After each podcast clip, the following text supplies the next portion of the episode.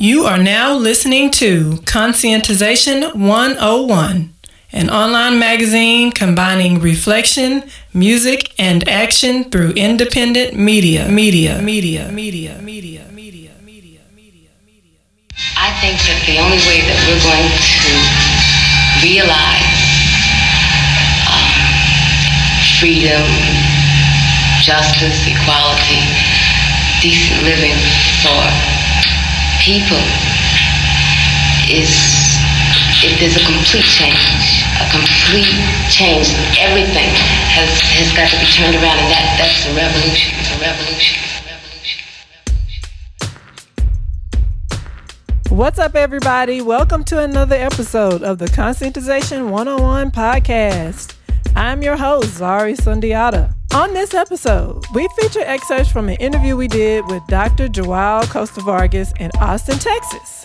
And if you know anything about João, you know he probably wouldn't like us to call him Dr. João, but since he did the work, we're going to give him that title and we're going to keep it moving. So, that Dr. João Costa Vargas, this is like an updated interview we did with João, because if you listen to our podcast regularly, you know we interviewed him in 2011. So with all the, different things happening in the world, people moving and shaking and all the political machinations, we decided that it was time to revisit João and get his take on all these various formations. So during the interview, we're going to talk to him.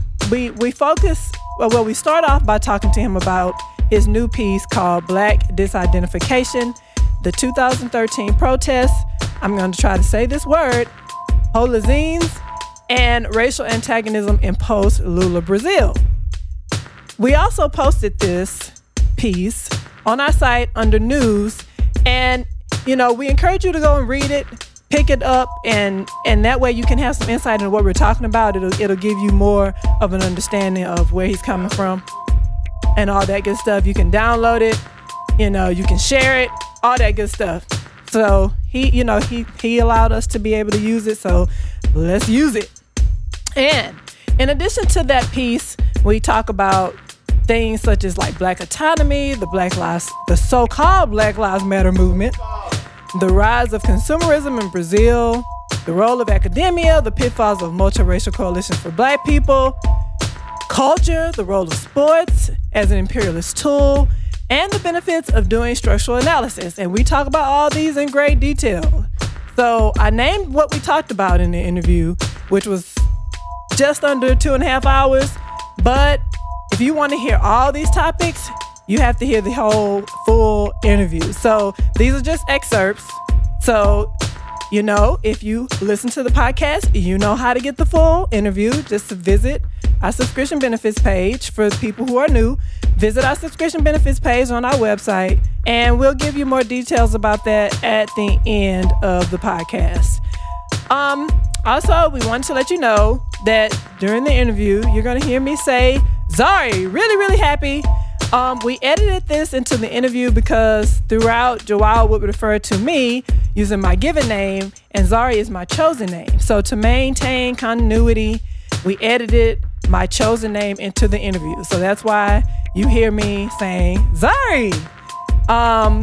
So we want you to also know that we're going to come up with some really exciting changes for the site. We're doing some work that'll make our current subscribers really, really happy, and it'll give everybody who is listening to the podcast, who maybe subscribed to the podcast or just kind of support by listening to that, it'll give you much more access to C101 content. So stay tuned for periodic updates as we continue to make Conscientization a more open source of revolutionary content. Okay, so here we go. We're going to start playing our interview with João. Hello, João. How are you? Good, and you? I'm fine. How are you this afternoon? This is afternoon, yes. Now it is. Better with you folks around.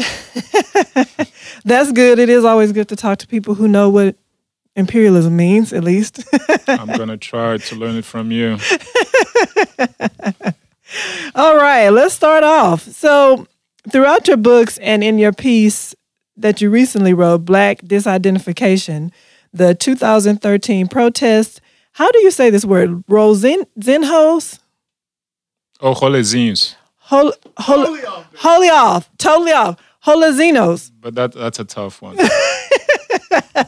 And racial antagonism in post-Lula Brazil, you elaborate on a common theme which breaks down our relationship to the state as an antagonism. You know, you have many examples where you write about and you talk about how the state needs to continue our subjugation and our domination to exist. And we wanted you to start off by talking about the contradictions involved in the reforms being made in Brazil, where African people are gaining more access to credit, monetary stipends, things like that, on the one hand, while on the other hand, we continue to be, you know, basically killed in the streets by the police, just like anywhere else on the planet. What are those, and even white civilians, what are the contradictions, you know, involved in that? And before you give the answer, I also want to say one of the things that I want you to bring, like you said, the blaring contradictions, because one of the things you talk about is that there are top-down reforms which, you know, the state gives and they determine that. And instead of getting like input, like I think you just said that from the what the people need, they don't have any way of shaping that. So that's one of the things you talk. Go ahead. Yeah. I'm sorry. Well, thank you, Zari and James, for the question. Thank you also for engaging those texts so closely. You must be the only two people in the world who do that. The question in Brazil is really complex. When you mention the state and its relation to black folks, one thing we need to look at is the fact that over the last 30 years, I would say, the state has made a concerted effort in attracting black leadership into its cadres. So what you see in Brazil, starting with the 1988 constitution up until today, is that black folks who started organizing in the streets, who started semi-autonomous organizations in civil society, have been progressively brought into the state as counselors, as functionaries of the state, and sometimes as ministers. Now in Brazil, you have, for example, this minister-like bureaucracy called the Secretariat for Racial Justice that has been run for the last, 3 Workers' Party administration by key members of the black movement. So the black movement has, in some way, the ear of the Brazilian state. And the black movement, together with allies, is able to set an agenda that the folks on the ground are not able to. So this is what's going on. So Brazil now has this very progressive affirmative action policy. Brazil has had this very aggressive program of redistributing wealth and income. And at the same time, because the black presence is now at the level of the state, it is pretty much absent at the level of the streets. That means that police abuse, the continued patterns of medical malpractice, the continued isolation of black folks happens at the same time in which you have these policies that are never going to happen again. So what happened in Brazil during the first 2 Lula administrations and the Dilma administrations is that black folks have been effectively lifted out of poverty in a way that's unprecedented. Black folks have benefited from affirmative action policies like never before. So universities that have been lily white in Brazil forever are now places with a substantial black presence. That's very impressive. At the same time at which black folks are still being killed left and right like flies by the police and by neglect. So that's part of the whole contradiction that we are dealing with in Brazil. But that's a great question, and it is one of the dilemmas of how to address anti-blackness from the perspective of the state. Is that even possible? Well, I mean, you kind of answered the question, right? Because the thing about it is, I think it was, if I'm recalling correctly, Kwame Ture said that black power is not black visibility, right? So, I mean, right now, like you said, in Brazil, it's kind of having the same type of political situation for black folks, kind of we Africans over here has experienced. Here it is. We have all these representatives in the colonial state called the United States. But if you look at ownership of property, collective ownership of property, and you look who owns our neighborhoods, if you go in there, especially we being from Houston, I'm pretty sure something similar. And, well, I'm being from Austin, but living in Houston, you know, a lot of Asians own and control the business economy in our community. So when you look at that, and then you look at these politicians working with the state, can they address a state? And especially like Brazil, when you look at what the Portuguese did and how they shaped that, I mean, they didn't really even develop anything. They were just shipping us Africans in by the boatload over there, you know, just get another one. And so now, like I remember you said 4 years ago that everybody's eyes was on Brasilia. Everybody's eyes was on Brasilia because, you know, they saw it as some type of hope in the state, so. Yeah, so the parallel between the U.S. and Brazil, I think that's a really good one. A very schematic picture can be offered of the U.S. civil rights movement, which is the following. At some point, round about the 50s, in what's called today the civil rights movement, you could distinguish a nationalist strand. You could distinguish an Afrocentric strand. You could distinguish a revolutionary strand, all mixed together with the more integrationist, the more settled strand. And what happened was that when the civil rights movement became, quote unquote, successful, it got taken over by those who could dialogue with the state. That's right. Lawyers, professional organizers, and the exact same thing that's happening today in Brazil happened in the U.S. That's right. In other words, the struggle moved away from the streets and into the courts. And as soon as it does that, that's right, the lawyers take over, the language changes, and it's about negotiating with the state that is arguably an anti-black state by definition. So black folks begin to knock on the door of a house, a polis that is founded on Black death. So that's a huge contradiction. It's more or less the same contradiction that Zari pointed to at the beginning. So Derek Bell talks a lot about this process, and that's who I have in mind when I'm drawing this scheme. But the nationalist perspective is absent. The revolutionary perspective is absent precisely because, ironically, the civil rights movement was, quote unquote, successul. Right. It wasn't, you didn't see, they came out of that. They don't discuss the Black Panther, the BLA, Sundiata Okolie, and all these people, George Jackson, these great theoreticians in prison. You instead, you know, we might get books that I'm kind of critical of, is like, even Michelle Alexander's, you know, the mass incarceration, when George Jackson is telling you what happened in Blood in My Eye to me, what's happening in Soledad, brother. We want to forget these brothers and sisters because, you know, they don't look too clean in the state's eyes, a prisoner. They got that tarnish on it, but people that can kind of dialogue. It's like we have to learn stuff all over. And then when we go to Brazil, right, I remember something that John Henry Clark said.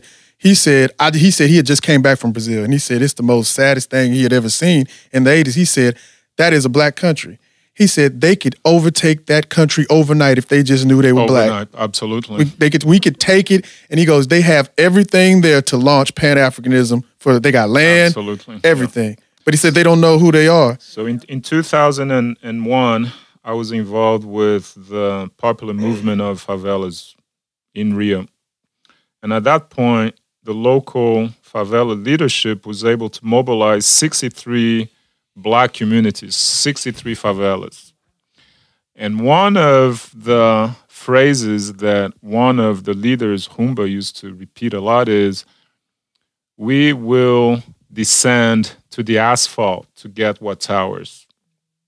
And at that point, that was heard as crazy, that was heard as threatening, and that was heard as an invitation for looting and for violence against white folks. So needless to say, that movement didn't last long.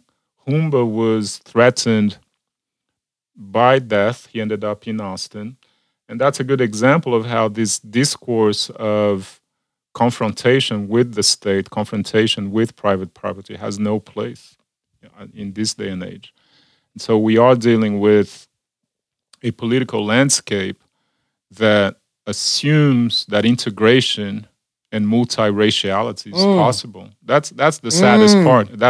That's why you go to a place like Brazil, and most black folks are still imagining a place at the table, literally and figuratively.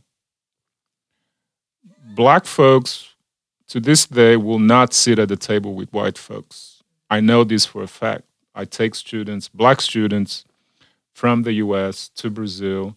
I take black students from poor communities to privileged communities in Brazil. White folks will refuse to sit with black people and eat together. They will refuse to share the same elevator. They will refuse to share the same washing machine. And the list goes on. And you talk with black folks and white folks, and they will tell you, poker face, that doesn't exist and they never noticed it. So that's the lay of the land.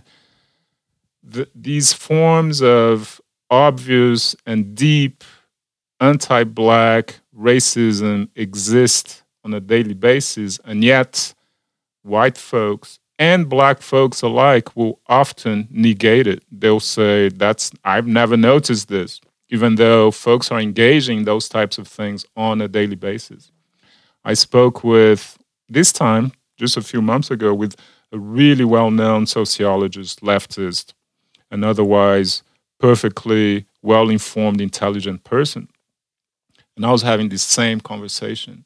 And he was telling me that he never noticed those kinds of dynamics in his neighborhood. He lives in a privileged area of Rio. And he said that he never noticed these forms of anti-black racism. So how can somebody who's supposedly well-learned, intelligent, and has access to all kinds of information, not notice these basic facts? And black folks are not that different. They will go through these forms of terrible discrimination and yet still not only negate them, but expect a future where they will be equal. And this is against all evidence. Folks are dying like flies. Black folks are dying like flies. To this day in Brazil, the homicide rates for black folks is increasing. Homicide rates caused by the police is increasing against black folks at the same time at which homicide rates for white folks is decreasing. This is the ultimate proof that even though you may have policies that work at the level of public security, for example, so let's educate our police so that they don't kill as much, they will stop killing poor whites, but they will not stop killing poor blacks and black folks in general. So that's another part of the contradiction you pointed to at the beginning. Whoa, and we're going to continue in that trajectory. This is Conscientization 101, João Costa Vargas. That's right. Y'all remember last interview, I had trouble saying Joao. Now I'm a little older and wiser. Joao. It's the equivalent of John for you Anglo-Saxons out there. All right. we're kind of moving in the same, or one of the same direction. What you're talking about? We got like the colonial state, which we're talking about in this particular case, Brazil, and its representatives. You know what you just talked. They talk about they do Brazilian jiu-jitsu, but they call Brazilian jiu-jitsu just like how they claim in Brazil capoeira. When we all know that was us whooping that ass, and then they tried to say, "Oh, it's everybody's." We just like rap is an American art form now, right? They switch polarities, and you know, and one of the things, for example, when you talk about the idea of revolutionary Pan-Africanism, it's becoming more prevalent as a goal, as a struggle. If it looks like it's becoming prevalent as a goal, what they are going to do is they will define Pan-Africanism as the ability to consume goods fashioned in an African style. And they'll probably even be produced by non-African people, made in China. See Absolutely. What I'm saying? Yep. That's what they'll do. They'll say, oh, y'all want Pan-Africanism? We got neoliberalism. Okay? So I read a book by George Reid Andrews, and it describes this phenomenon. His book is called Afro-Latin America, 1800 to 2000. And I want to talk about someone he quotes, an African in Brazil. They, you know, the academic term is Afro-Brazilian. But an African in Brazil entrepreneur, or I could probably say a Negro. But he said the best way, this is the Negro in Brazil. He said the best way to be a black militant is to be a success. Have y'all not heard that in America? Listening audience, my Africans over here. We one people. Sellouts say the same thing. Andrew also states in the book, he says, as the black middle class continues to expand, those of its members who wish to express their negritude, y'all need to look up Cesar and Sanghor, right? But, okay, I digress. Negritude have tended to do so not through political action, but rather through the pleasures of consumption. More specifically, consumption of, quote unquote, black clothes, music, hairstyles, and art. One of the things you talk about in Black Disidentification, your piece that we read, you say the, please, brother, break it down, rolezinhos. There we go.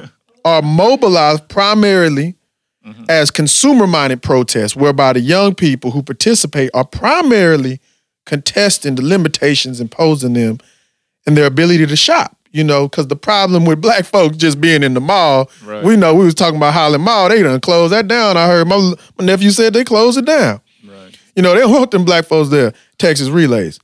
Andrews also quotes Robert Melo. I don't know if you're familiar with Robert Melo. He's the publisher of a magazine called Roca Brazil. Even Beyonce was on the cover of Roca Brazil. We wrote a piece about that. Y'all should check it out if y'all get y'all subscription, get your mind right. This is what he stated, and Amos Wilson talks about this too. Blacks are voracious consumers. They spend, for example, more money on clothes than whites do because they need to signal clearly their social position. I'm not black, I'm a human. So that's not a quote. That was me, people. I'm sorry. This appears to create a paradox whereby the new black is to unite around the idea of moving away from blackness and its supposed limitations, i.e. not being, you know, like welcome in the mall and stuff like that, by acquiring goods meant to indicate and display higher status. And so I wanna ask you, João, what's your take on this assessment and, you know, this new black middle class and signaling, you know, status? And we do it over here. We're wearing polo and all that stuff. Because I remember in 2011, I think I alluded to this earlier in question, you was like, it's exciting time. And I don't know where it's going to go. And your last words for the interview, but I think I know where it's going to go. So you can talk about this new, and yes, you can add something. Also, because we just got through talking about it, how we were talking about how we haven't acquired land. Like, can you tie that into the answer? Because I think that, like James was saying, is because our consciousness is so focused on consumerism. That's why we haven't acquired land. You know, so I just wanted to add that in there. Yeah, that's an interesting phenomenon, and it's connected to the first question. Zari. Last. So on the one hand, you have all these black folks with unprecedented access to resources.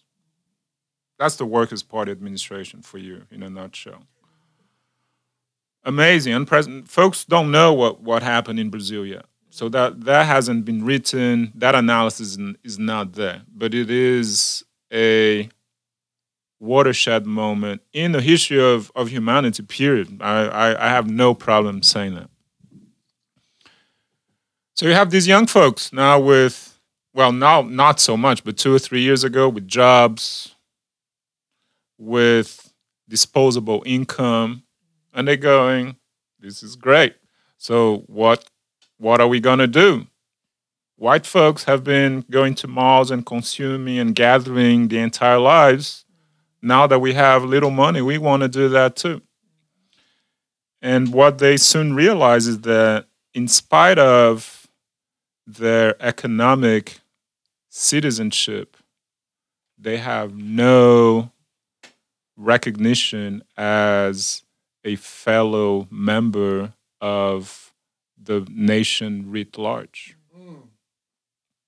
So when they started gathering in shopping malls, the reaction that they caused in the media, among pundits, and across the board was one that signaled to me that you do not belong, even though you may have the resources. That's right. This is not your place.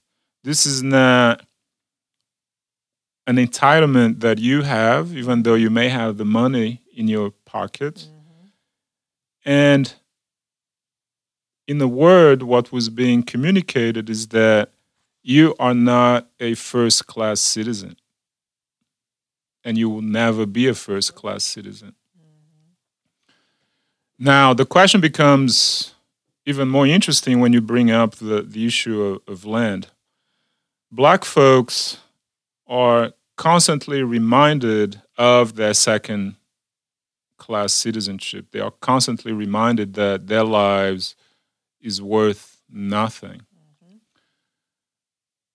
One way to combat that is through traditional forms of political mobilization. You protest, you get together, and you say you call out the state and you call out civil society. Mm-hmm. You're a bunch of anti-black racists. We want in, we want in. You keep knocking on the door. Mm-hmm. And what you do while knocking on the door is actually making the door and the state legitimate. Yep. Yes. That's exactly right. You're saying you are a legitimate interlocutor. Yep. That's right. Meanwhile, your folks are dying. Yep. Meanwhile, right. your entry into society, into the mall, is being denied on a daily basis. And you're negotiating with a negotiator that has no interest in and is unable, totally unable to negotiate black folks' humanity, because that's the premise of the state. Tell them, Dwight, they won't listen to me. So the issue of land is really interesting. Yet, to get to that point, black folks will purchase land autonomously and run these autonomous communities. As you pointed out from the beginning, they need to be conscientious of their condition as black folks and as folks who, by definition, will never have full membership, be it in Brazil, be it in the US, be it anywhere in the world. Mm-hmm. So here we are in 2015, and it's a little disheartening that we are still knocking on that same old door, and we still want in.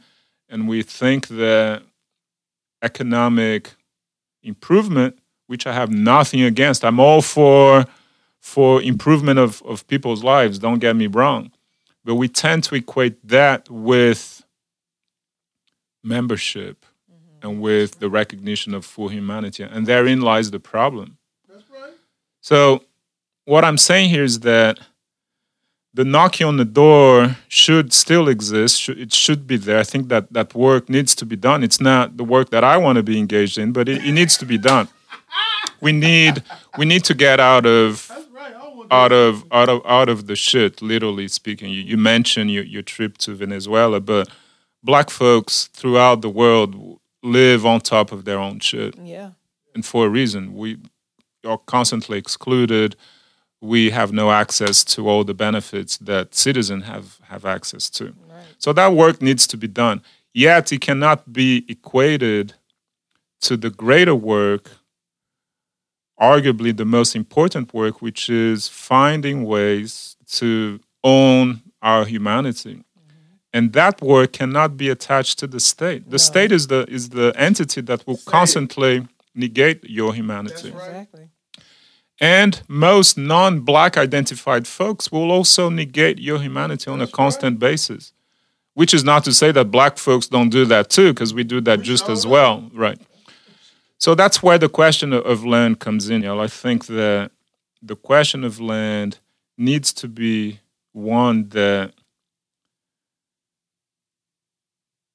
is attached to attempts of reclaiming our autonomy, taking care of our own business, and finding ways to become citizens of the world without the permission of the state and of anti-Black folks. So that's how I see the issue of the land. It's a matter of strategizing ways of becoming self-possessed and becoming full human without the legitimation by the state. Right, exactly.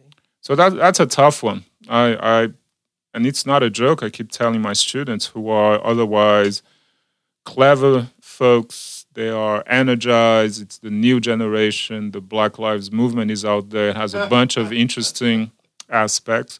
And I keep telling them, the day you are able to live without your cell phone, without your AC functioning, and without your toilet functioning, you may be ready to start thinking about an autonomous life. But until and unless that day comes, it's going to be hard. Yeah. When you look at me, what do you see?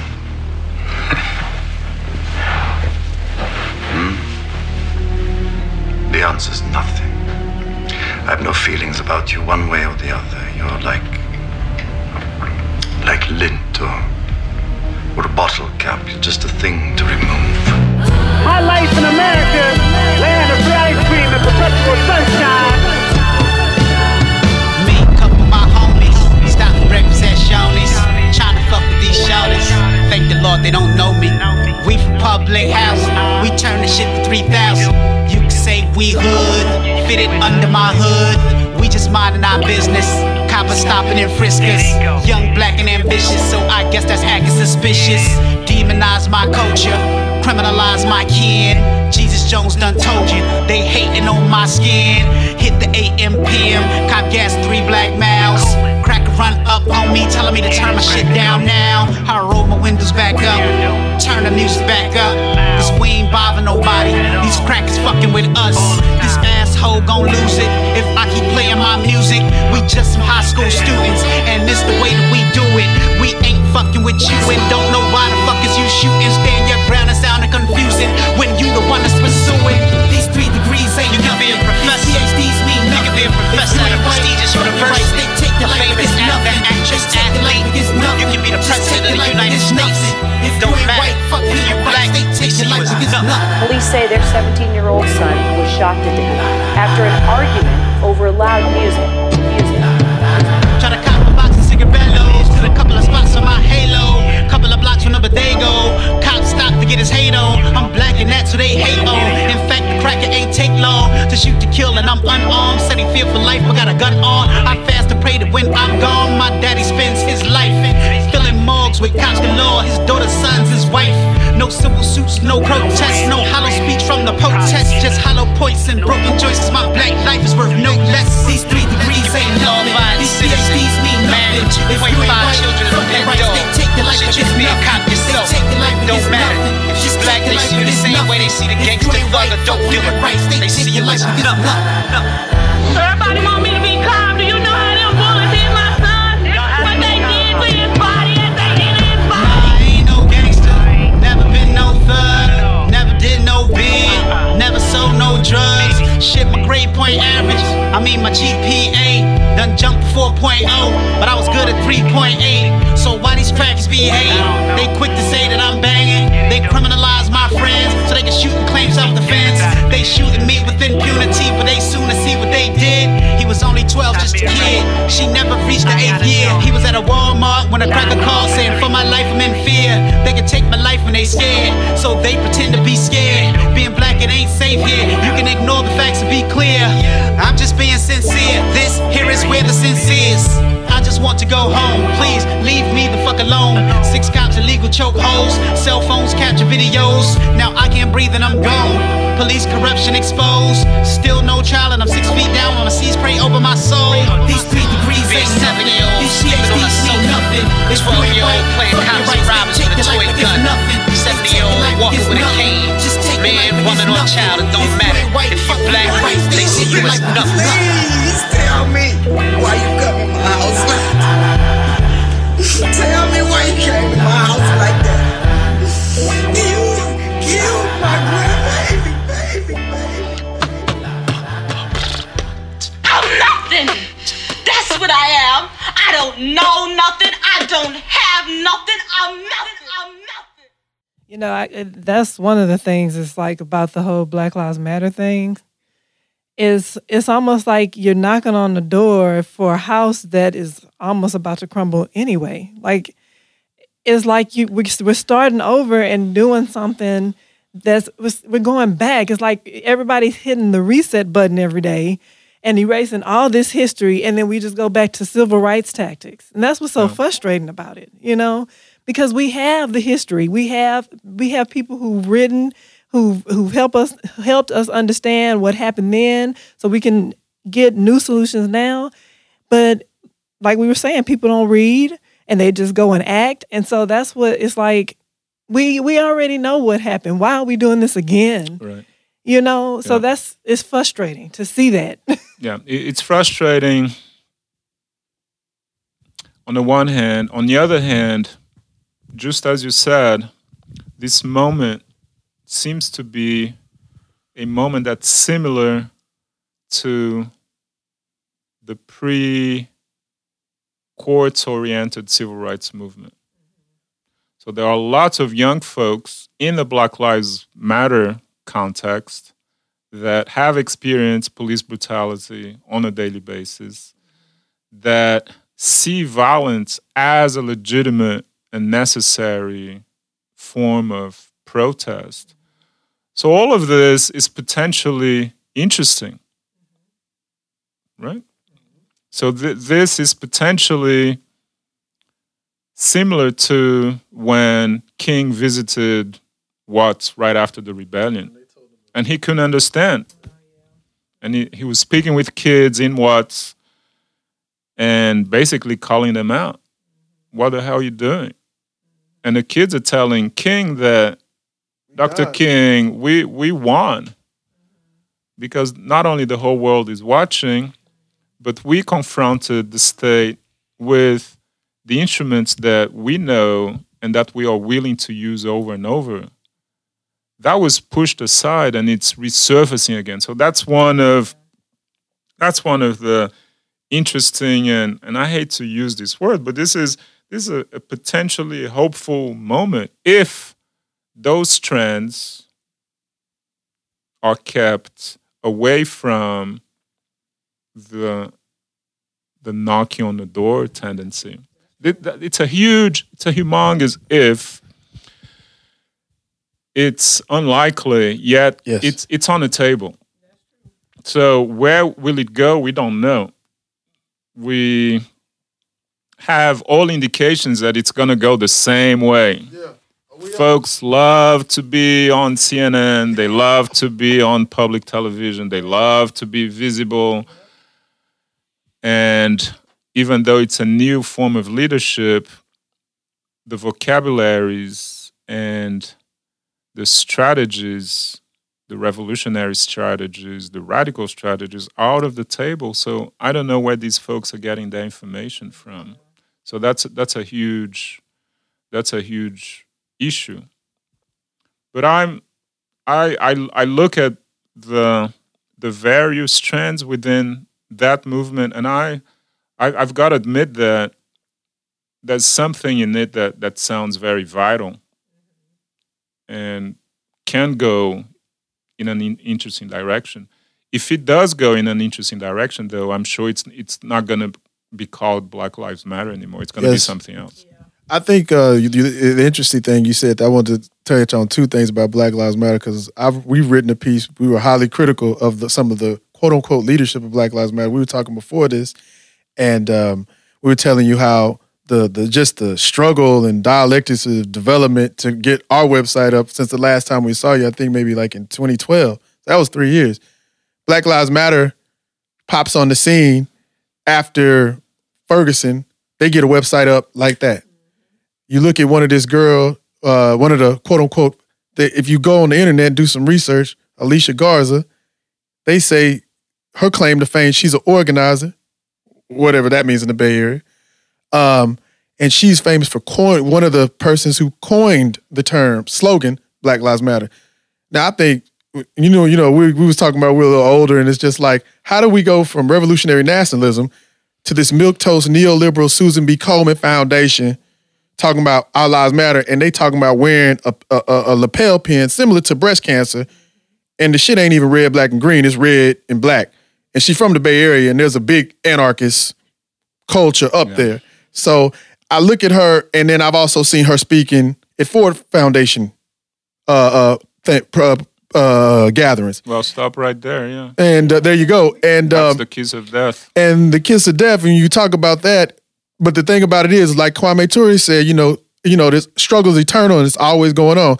And I want people to read Robert Allen, Black Awakening in Capitalist America, so you can get a history of how the Ford Foundation broke down the radical element of the African liberation movement when they threw that money in there because it wasn't coming from the people. That's what foundations, that's what grants do. So you got Alicia Garza, one of them that I know, right? And what she's trying to push forward, she'll say Black Lives Matter, but then she started to push an LBGQT, I forgot because they always add letters to it.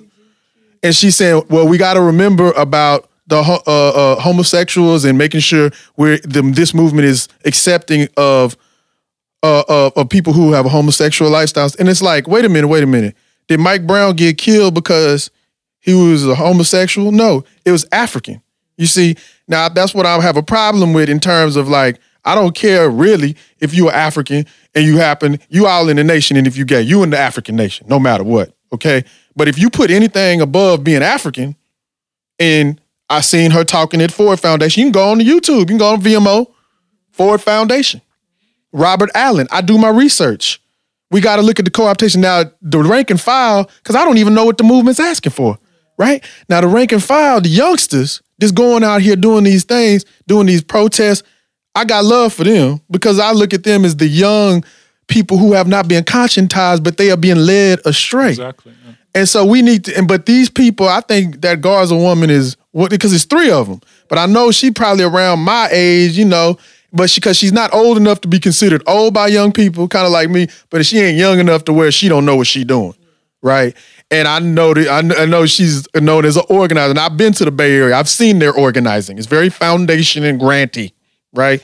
Now, I want to talk about something you said about the state earlier, because I remember something Walter Rodney said in Walter Rodney Speaks. He said, I'm a guerrilla intellectual. Walter Rodney Speaks, y'all need to check that out in the C101 library. Go ahead and get you a copy. Y'all need to read more.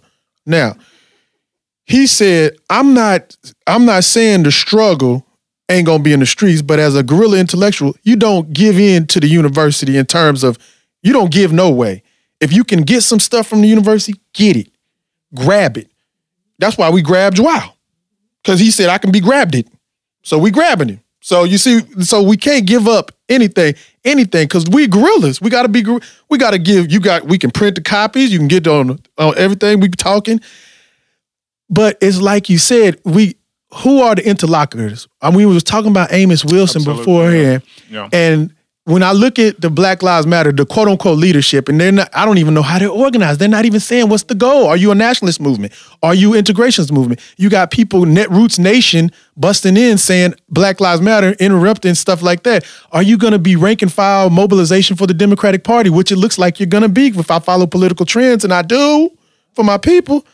So when I look at all this stuff going around, I think I lost my train of thought, but I was just saying in terms of like you're asking basically what the hell Black Lives Matter is about, right? Yeah, right. And I can see you and Zari discomforted by what I said, and what I said was just this. I think that the movement brought in folks to recognize themselves as political subject in a way that hasn't happened in a while. And the question is whether they're going to follow the broader movement of knocking on the door or do something else. That's it. So Black lives don't matter. We know that. Yes. Right? So what exactly? So we I think some of these folks are out in the streets precisely because they recognize that, right?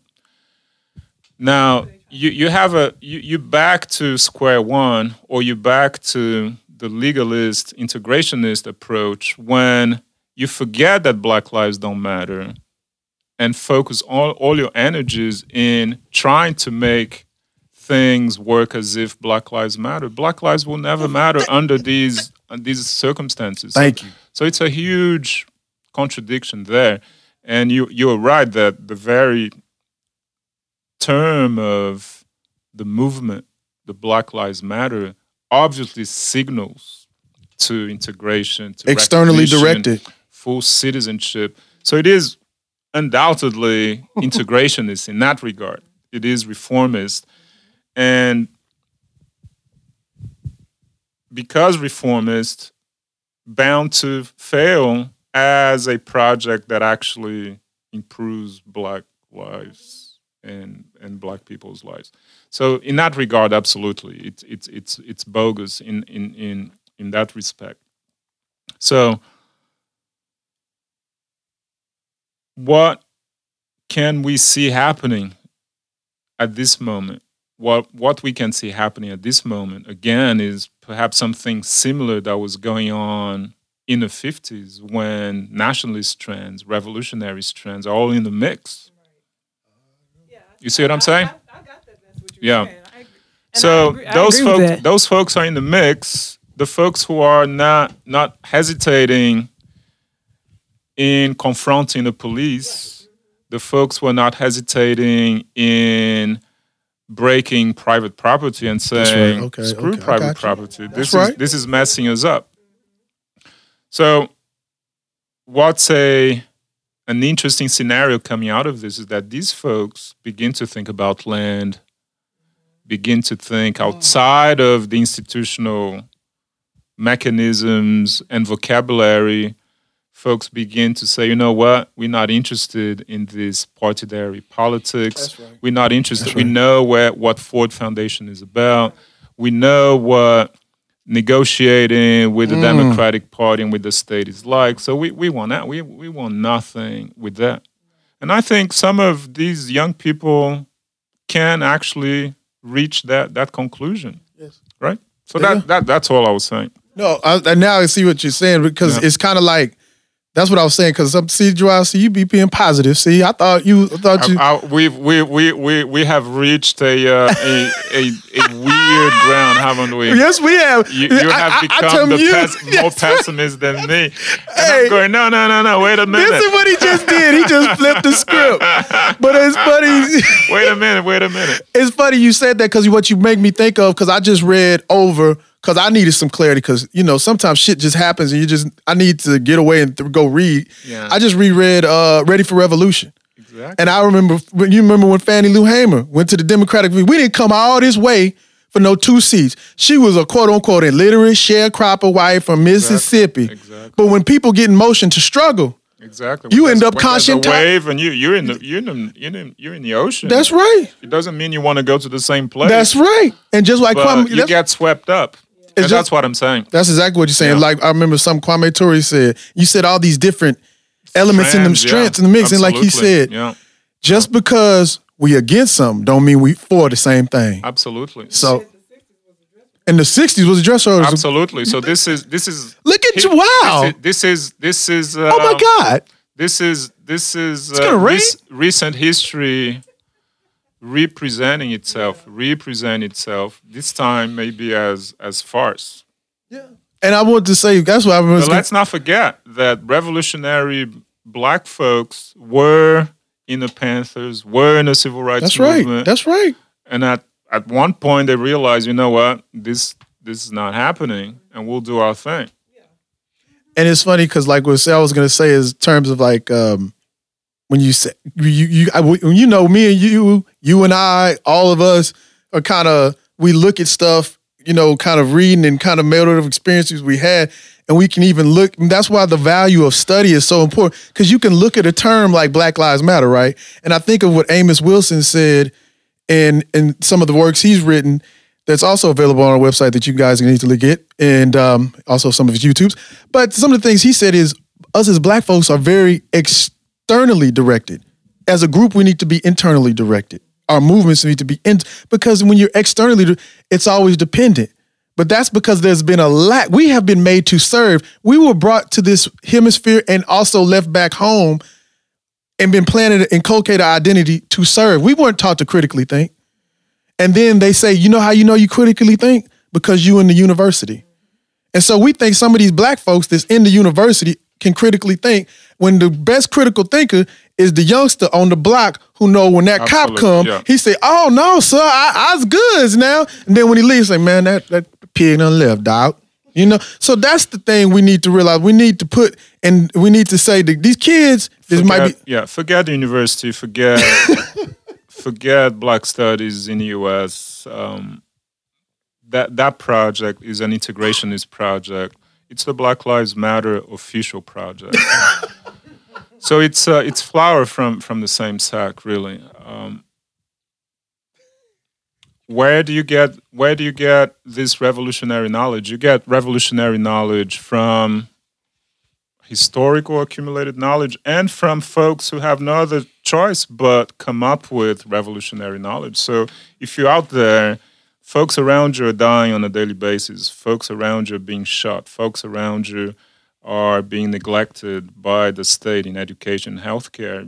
You will necessarily come up with an alternative project, a revolutionary project. So you're absolutely right.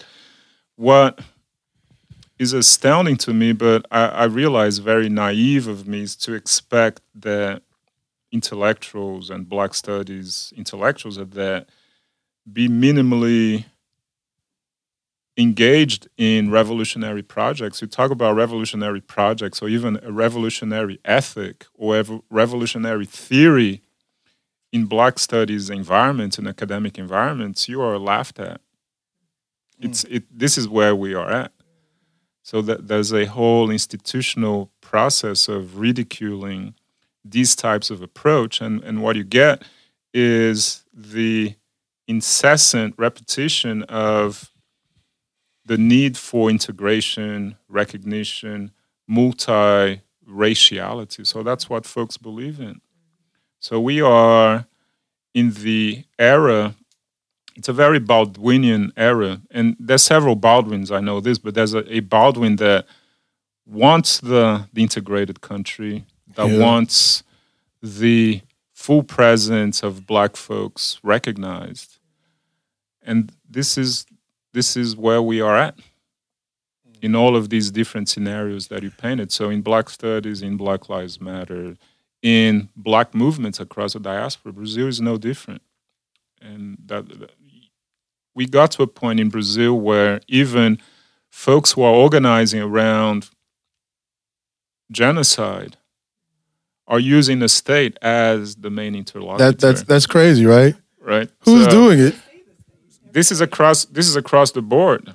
So that there's a strong anti-genocide movement in São Paulo. There's a strong one in Salvador, and these folks are very active, very important, and at the same time they are engaged in